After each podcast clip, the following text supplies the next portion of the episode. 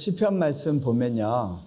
어, 그 시편 전체를 통틀어서 제일 암울한 내용을 담고 있습니다. 처음부터 끝까지 내가 주님께 부르짖습니다. 나는 무덤에 내려간 자 같습니다. 나한테는 재난이 가득합니다. 내가 죽은 자 가운데 던져진 것처럼 되었고, 어, 나를 주께서 깊은 웅덩이와 어둠과 음침한 곳에 두었습니다. 이런 내용들이 쭉 이어집니다. 어, 여러분들도 이렇게 얼굴을 보니까 좀 많이 어두우신 것 같아요. 그죠? 예. 이 시편이 잘 이해되실 것 같다는 생각이 들어요. 예. 그, 제가 최근에 한국에 나와서 말씀을 전하면서 느끼는 것이 교회 안에 있는 분들 얼굴이 많이 어두워져 있어요. 예. 어, 우리에게 어려움과 고난이 주어지는 이유가 무엇인가? 오늘 이 부분에 대한 이야기를 나누려고 합니다. 어, 오늘 성경 본문에 보면요. 내가 주야로 주 앞에 부르짖었습니다. 라고 고백합니다. 어, 근데요, 제가 무슨 생각이 드냐면, 이 사람이 여호와께 부르짖을 수만 있으면 소망이 있다라는 생각이 들어요. 네. 어, 부르짖을 수만 있으면 소망이 있다.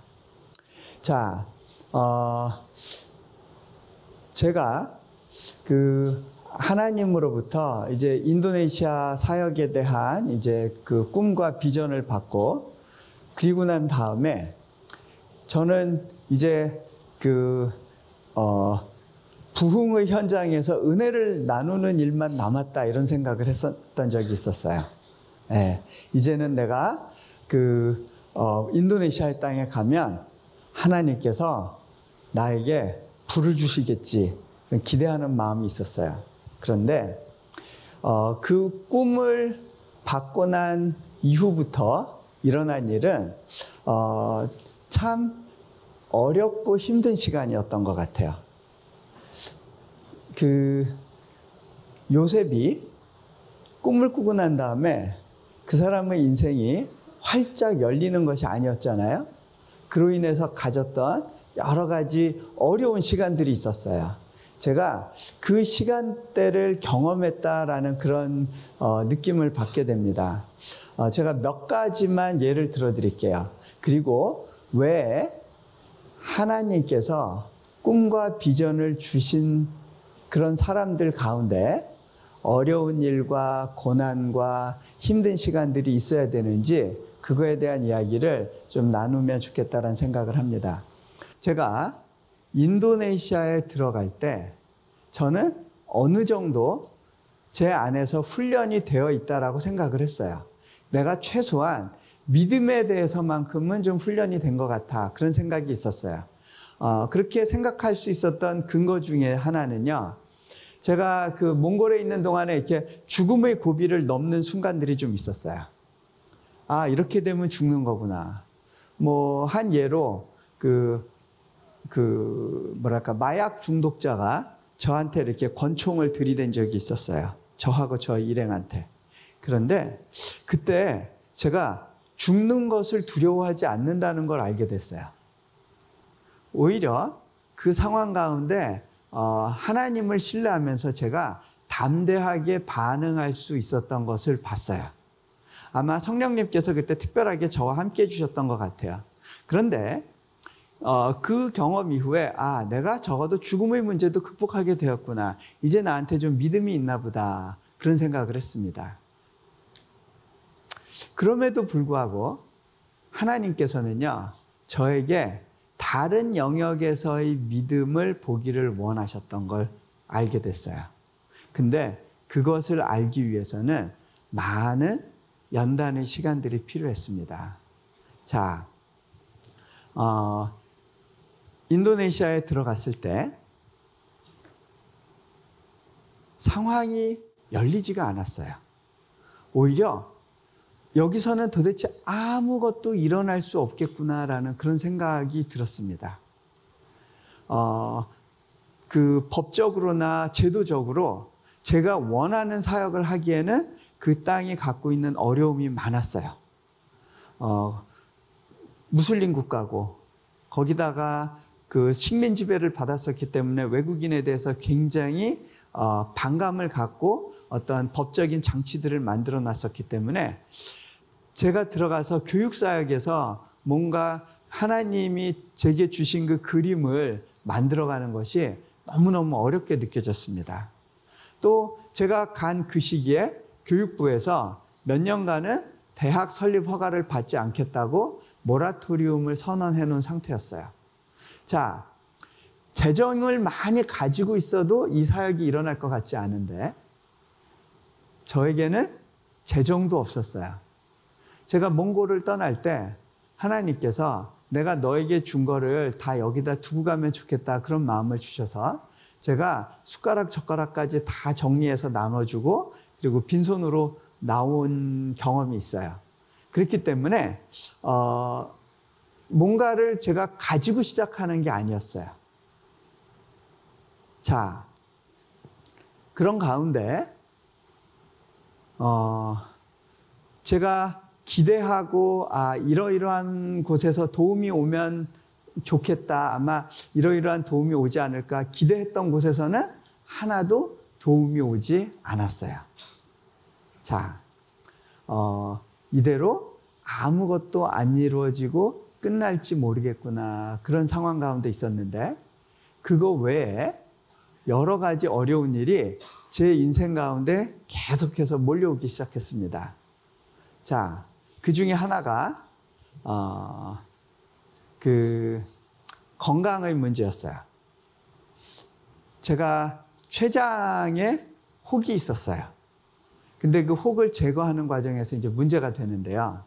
이제 그 과정의 전말을 쭉, 이렇게 쭉 이야기를 하자면, 어, 제가 아틀란타에 가서 인도네시아 사역을 놓고 하나님께서 어, 정말 보내시는 사역입니까? 하나님께서 주시는 것입니까? 이것을 놓고 기도하고 있는 중이었는데, 어, 그때 이제 그 샌디에고에서 열리는 어느 한 집회에 초청을 받아서 가게 됐어요.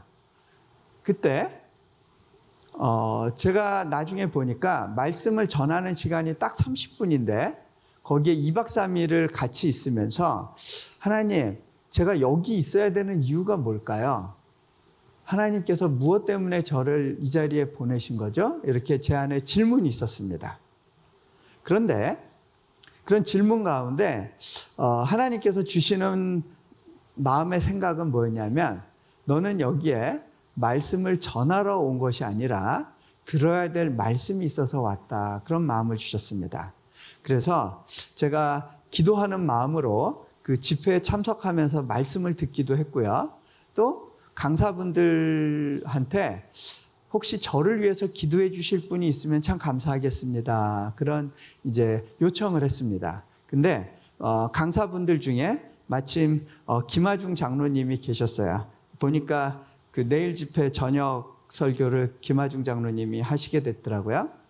어, 그때도 제가 같이 강사로 있었는데 김하중 장로님께서 아, 내가 기도하겠습니다. 그러고 어, 그 숙소로 돌아가셨어요. 숙소에 들어가셔서 거기서 이제 어, 저를 위해서 이제 중보 기도를 해주신 거예요.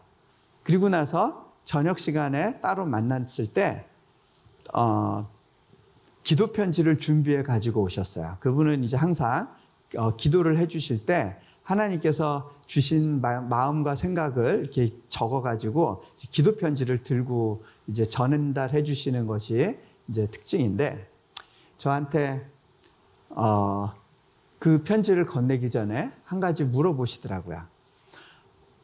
선교사님 어디로 떠나시나 봐요? 하나님께서 떠나게 하신다고 그러시네요. 아 실은요 제가 어, 몽골에서의 사역을 정리했고요. 어, 다음 사역지를 놓고 기도하고 있었어요. 어, 하나님께서 새로운 곳으로 보내신다고 말씀을 주시는군요. 아, 실은요, 제가 뭐 인도네시아 사역을 놓고 지금 기도하고 있었습니다. 아, 하나님께서 그곳에 예비한 주- 사람들이 있고 또 도울 자들을 붙이시겠다고 말씀을 주십니다. 그러면서 한 가지 물어보셨어요. 선교사님 혹시 어디 건강에 어려움이 있습니까? 제가 그때 어, 이 췌장 이야기를 했어요. 아, 제가 검사를 받았는데 이 췌장에 혹이 있다는 사실을 깨닫게 됐어요. 어, 근데 이 혹은 어, 제거해야 될 것 같다고 어, 의사 선생님이 그러시는데 어, 정밀 검사를 해봐야겠지만 어, 이거를 웬만하면 제거하지 않고 완치가 되면 좋겠다는 마음으로 기도하고 있습니다. 그런 이야기를 했어요. 그때 이 장로님이 뭐라 그러시냐면 어, 하나님께서 주신 마음이 어, 건강에 어려움이 있을 텐데 건강에 특별히 유의하라라는 것입니다. 그런 말씀을 하시면서 이 기도 편지를 전달해 주셨어요. 거기에 이제 그런 내용들이 있었어요. 한 가지 잘 이해되셨는지 모르겠는데 너 건강에 문제가 생길 텐데 건강에 유의해라 라는 표현에서요. 건강에 유의해라 라는 말은 뭐예요? 하나님께서 제가 아프길 원한다, 원하지 않으신다? 원하지 않으신다는 거예요. 그런데 건강에 문제가 있을 거라고 그러세요. 자, 하나님은 저희 건강의 문제를 해결해 주실 수 있는 분이에요? 없는 분이에요? 고쳐 주실 수 있는 분이죠? 자, 그런데 그분께서 왜 너 앞으로 나, 난 네가 아프길 원하지 않아. 네가 네 몸을 잘 돌보길 원해. 근데 네가 아프게 될 거야. 그렇게 말씀하시는 것이 이해가 되세요? 자, 마치 이런 거예요. 예, 나는 너를 사랑해. 그리고 너는 나에게 굉장히 소중한 존재야. 그런데 네가 앞으로 힘이 들 거야. 어려운 일 만날 거야. 자, 이해되시나요? 어, 이해되세요? 어, 굉장한 수준인데요. 예. 자, 어, 저는요, 그 당시에 이게 머릿속으로는 알 것 같은데 마음으로는 정리가 안 되더라고요. 그 내용이. 예. 그게 제 안에서는 납득이 되는데 다른 사람한테는 설명이 잘 안 되는 그러한 어, 문제였던 것 같아요. 자, 그런 가운데 제가 그 이제 어, 한국에 들어가서 그 조직 검사를 받아 보니까 이 췌장의 혹은 반드시 제거해야만 되는 거라는 그러한 판정을 받았습니다. 자, 근데 수술을 해야 된다는데 수술을 하려면 췌장을 제거해야 되는데 이 췌장은 이것만 제거하면 안 되고요. 그 뒤에 붙어 있는 비장도 같이 떼어내야 된대요. 그러면 당장 어떤 문제가 생기냐면 면역력 문제가 생겨요. 제가 사역하러 가려고 하는 인도네시아는 열대 지방이고 풍토병이 굉장히 많은 곳이에요.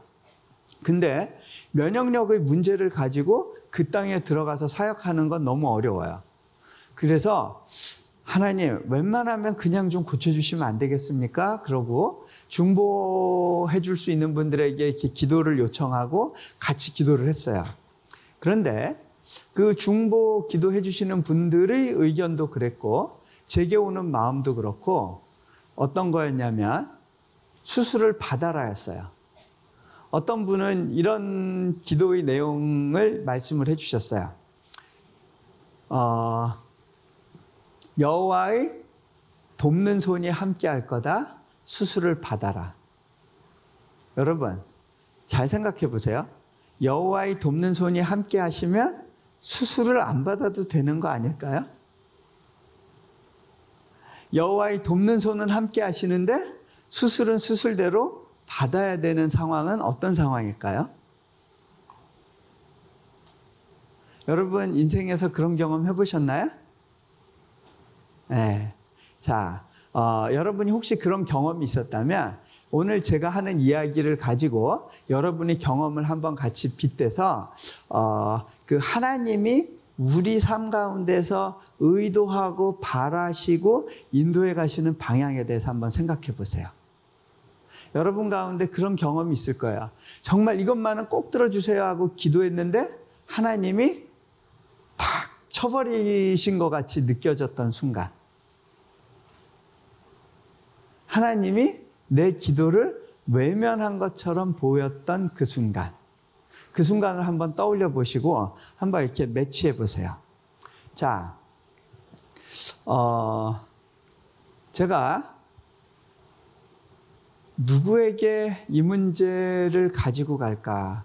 그, 그때 이제 제가 삼성의료원이라는 곳에서 이렇게 그, 그 진단을 받았는데 거기선 그냥 제거해야 된다고 그러고 왠지 어, 누군가 저를 잘 아는 분한테 한 번 더 의견을 구하면 좋겠다는 생각을 하, 고 있었는데 마침 몽골에 선교사로 계셨던 분이 기억이 났어요. 어, 박관태라는 분이었는데 이분이 어, 또 마침 고대병원에서 어, 그 과장으로 있다는 거를 알게 돼서 연락을 드려봤어요. 그랬더니 이분이 당장 한번 한번 병원으로 와보라고 말씀하셔서 병원에 가서 이제 그동안의 검사 결과와 차트를 보여드렸는데 이분이 무슨 이야기를 하시냐면 보통은 이거를 그냥 제거하라고 할 텐데 그게 정석인데 선교사님의 상황이 워낙 특수하고 또 어, 선교지에 있어야 되기 때문에 혹만 제거하는 수술을 하면 어떨까 싶은데 실은 이거 굉장히 어려운 수술입니다. 만약 잘못되면 대형 사고가 터질 수도 있는데 어, 저도 기도해 보겠지만 혹시 이 방법을 쓰면 어떨까라는 생각을 해봅니다. 그러면서 책을 한 권 주셨어요.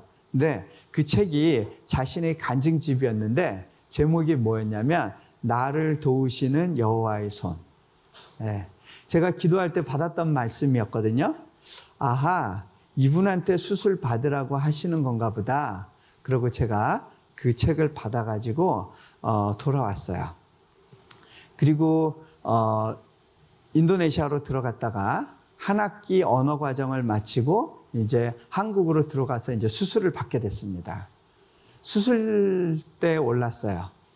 이 의사 선생님이요.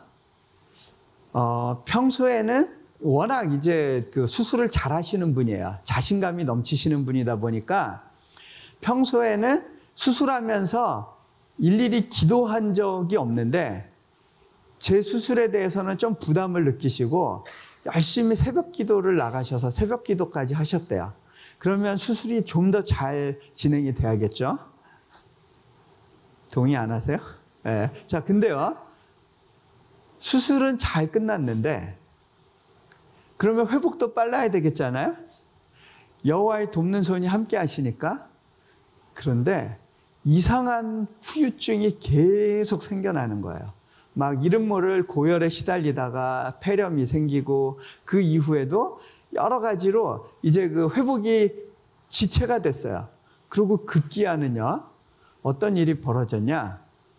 이제 퇴원해서 통원 치료해도 되겠습니다. 라고 그러셔서 제가 그 아직 여기 그 관도 아직 빼지 않은 상태로 집으로 들어갔는데 그 와중에도 설교를 요청하시는 교회가 있어서 은혜로 섬겨야지라는 마음으로 어, 그렇게 옷 그냥 적당히 걸치고 기대서 송구영신 예배 설교를 한 적이 있었어요. 어, 그 퇴원하고 이틀 후에 그걸 했는데 그렇게 하고 나서 그날 밤에 고열에 시달렸어요. 여러분, 이렇게 열심히 하나님을 섬기면 결과가 좋아야 될 것 같죠? 근데 어떻게 됐어요? 저는 다음날 병원에 실려갔는데 의사 선생님들이 굉장히 놀랐어요. 왜냐하면 결국 가장 우려하던 일이 발생한 거예요. 췌장관이 샌대요. 자, 이렇게 되면 잘못하면 죽기도 하고요. 불구가 되기도 하고요. 평생 관을 꽂고 살아야 될 수도 있대요. 수술을 하려고 하면 대형 수술을 해야 돼요. 다다 드러내야 돼요.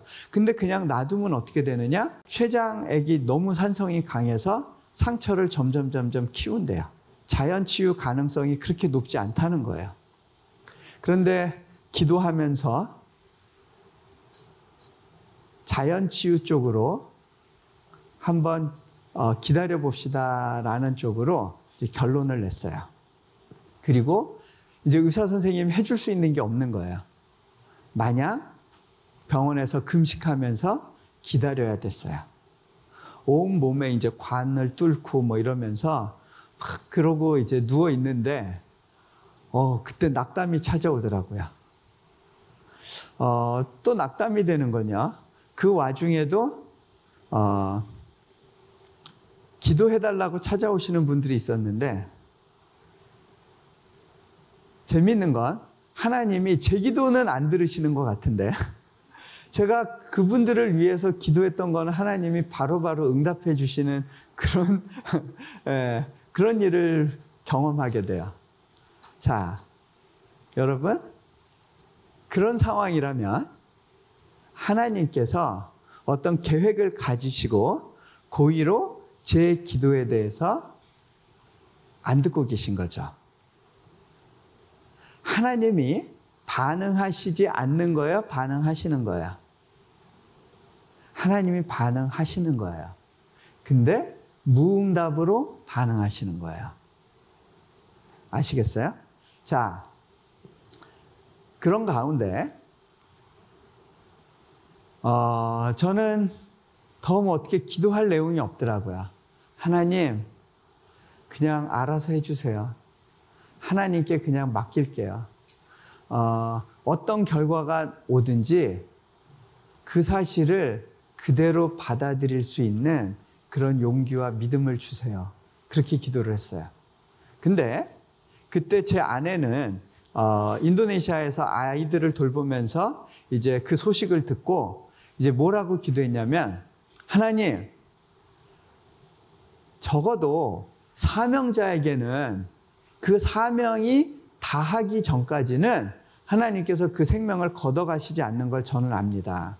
하나님, 남편이 무조건 건강하게 돌아오게 해주세요.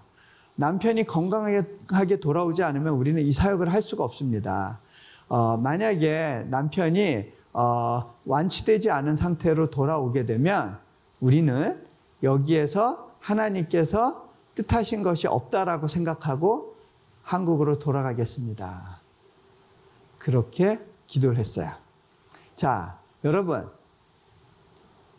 하나님 뜻대로 해주세요 라고 하는 기도와 하나님 무조건 낫게 해주세요. 이 두 기도 중에 어느 쪽이 믿음의 기도일까요? 네? 여러분은 주로 어떤 기도에 익숙하세요? 예. 네. 자, 근데요. 이게 남의 문제일 때하고 내 문제일 때하고 예, 대응하는 방식이 다를 수 있어요. 자, 저는 이 문제 가운데 이제 뭘 경험했냐면 저는 알아서 해주세요라고 하고 기도하고 있었는데요. 어느 날 이제 그 성경책을 뒤적이면서 시편을 읽고 있었어요. 시편을 읽는 중에 어, 다윗이 어려운 환경 가운데 원색적으로 기도를 하더라고요. 하나님 저 원수들 다 짓밟아 주세요. 생명책에서 도말해 주세요. 자식들까지라도 그냥 다 멸절될지어다 막 이러면서 막그 어, 속에 있는 감정을 다 토로하면서 기도하는 장면을 만났어요. 근데 그때요. 제가 눈물이 팍 터지더라고요. 그러면서 뭐라고 기도했냐면 하나님 저 좀 살려주세요. 웬만하면 좀 살려주세요. 그렇게 울면서 기도했어요. 자, 근데요, 반대로 제 아내에게는 어떤 일이 벌어졌냐면, 하나님, 무조건 낫게 해주세요 하고 기도했는데, 기도하고 돌아서면 또 갑자기 이렇게 불안한 생각이 드는 거예요. 혹시나 싶은 거예요. 그래서 또 믿음으로 열심히 기도했어요. 기도하고 돌아서면 또 혹시나 그 생각이 드니까 마음이 확 가라앉고 다운이 돼요. 그때 아내가 기도하는 가운데 결정한 게 있었어요. 아, 이 혹시나란 생각까지도 하나님께 맡겨드려야겠구나. 하나님, 남편에게 어떤 결과가 오든지 제가 있는 그대로 받아들이고 이 땅에 남아있겠습니다. 라고 기도를 했어요. 그리고 난 다음에 그 혹시나라는 생각 때문에 힘들고 어려운 것들이 없어졌어요. 자, 여러분, 두 기도 중에 저는 하나님 뜻대로 해주세요 하다가 하나님 제발 살려주세요 했고 하나님 무조건 낫게 해주세요 했던 아내의 경우는 하나님, 하나님의 뜻을 그대로 받아들이게 해주세요. 서로 방향이 바뀌었어요. 여러분, 둘 중에 어느 방향이 맞을까요? 네?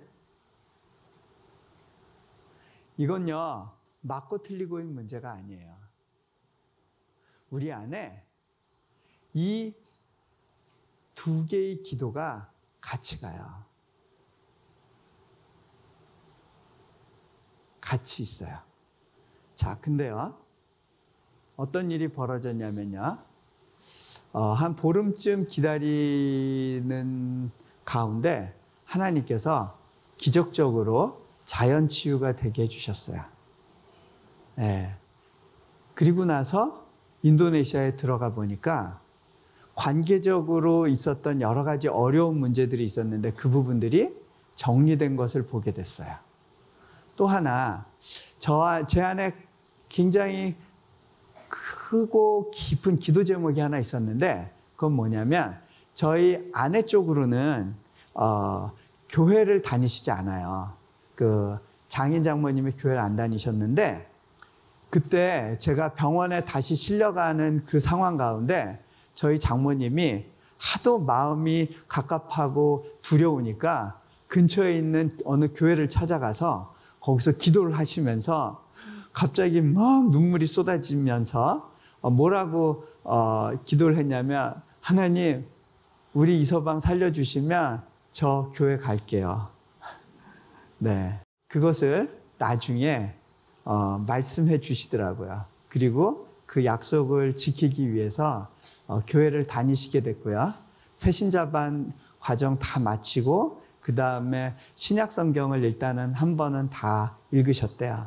그러면서 지금 계속해서 좀 성경 가운데 들어가시려고 애쓰시는 모습을 보여주고 계세요. 어, 우리는요, 왜 그 일이 벌어지는지 몰라요.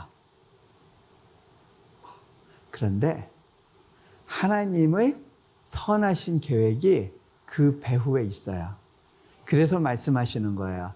네가 아플 거야. 그런데 나는 네가 아프지 않기를 바라는 마음이 있단다. 하나님이 우리에게 약속하실 때 네가 험한 물 가운데 갈지라도 불구덩이 가운데 들어갈지라도 나의 손이 너와 함께 하겠다라고 약속을 하세요. 자, 근데요. 하나님이 이렇게 약속은 안 하세요. 너, 너의 인생 가운데 앞으로 험한 물 안 만나도 될 거야.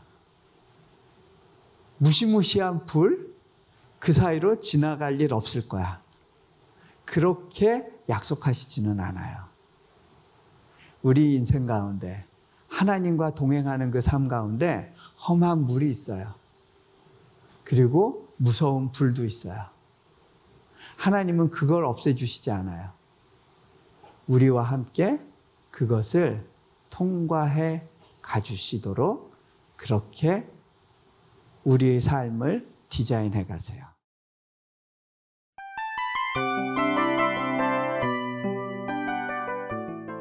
이 프로그램은 청취자 여러분의 소중한 후원으로 제작됩니다.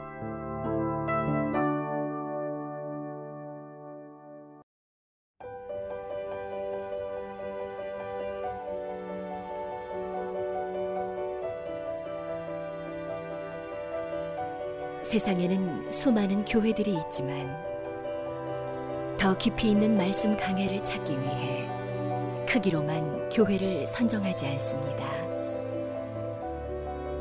보다 좋은 영적 콘텐츠를 더 많이 나누기 위해 방송비를 받지 않습니다. 1년 365일 복음만 전하고 싶어서 우리는 광고를 하지 않습니다. 온누리의 복음을 땅끝까지 CGN TV와 함께 땅끝 선교사가 되주세요.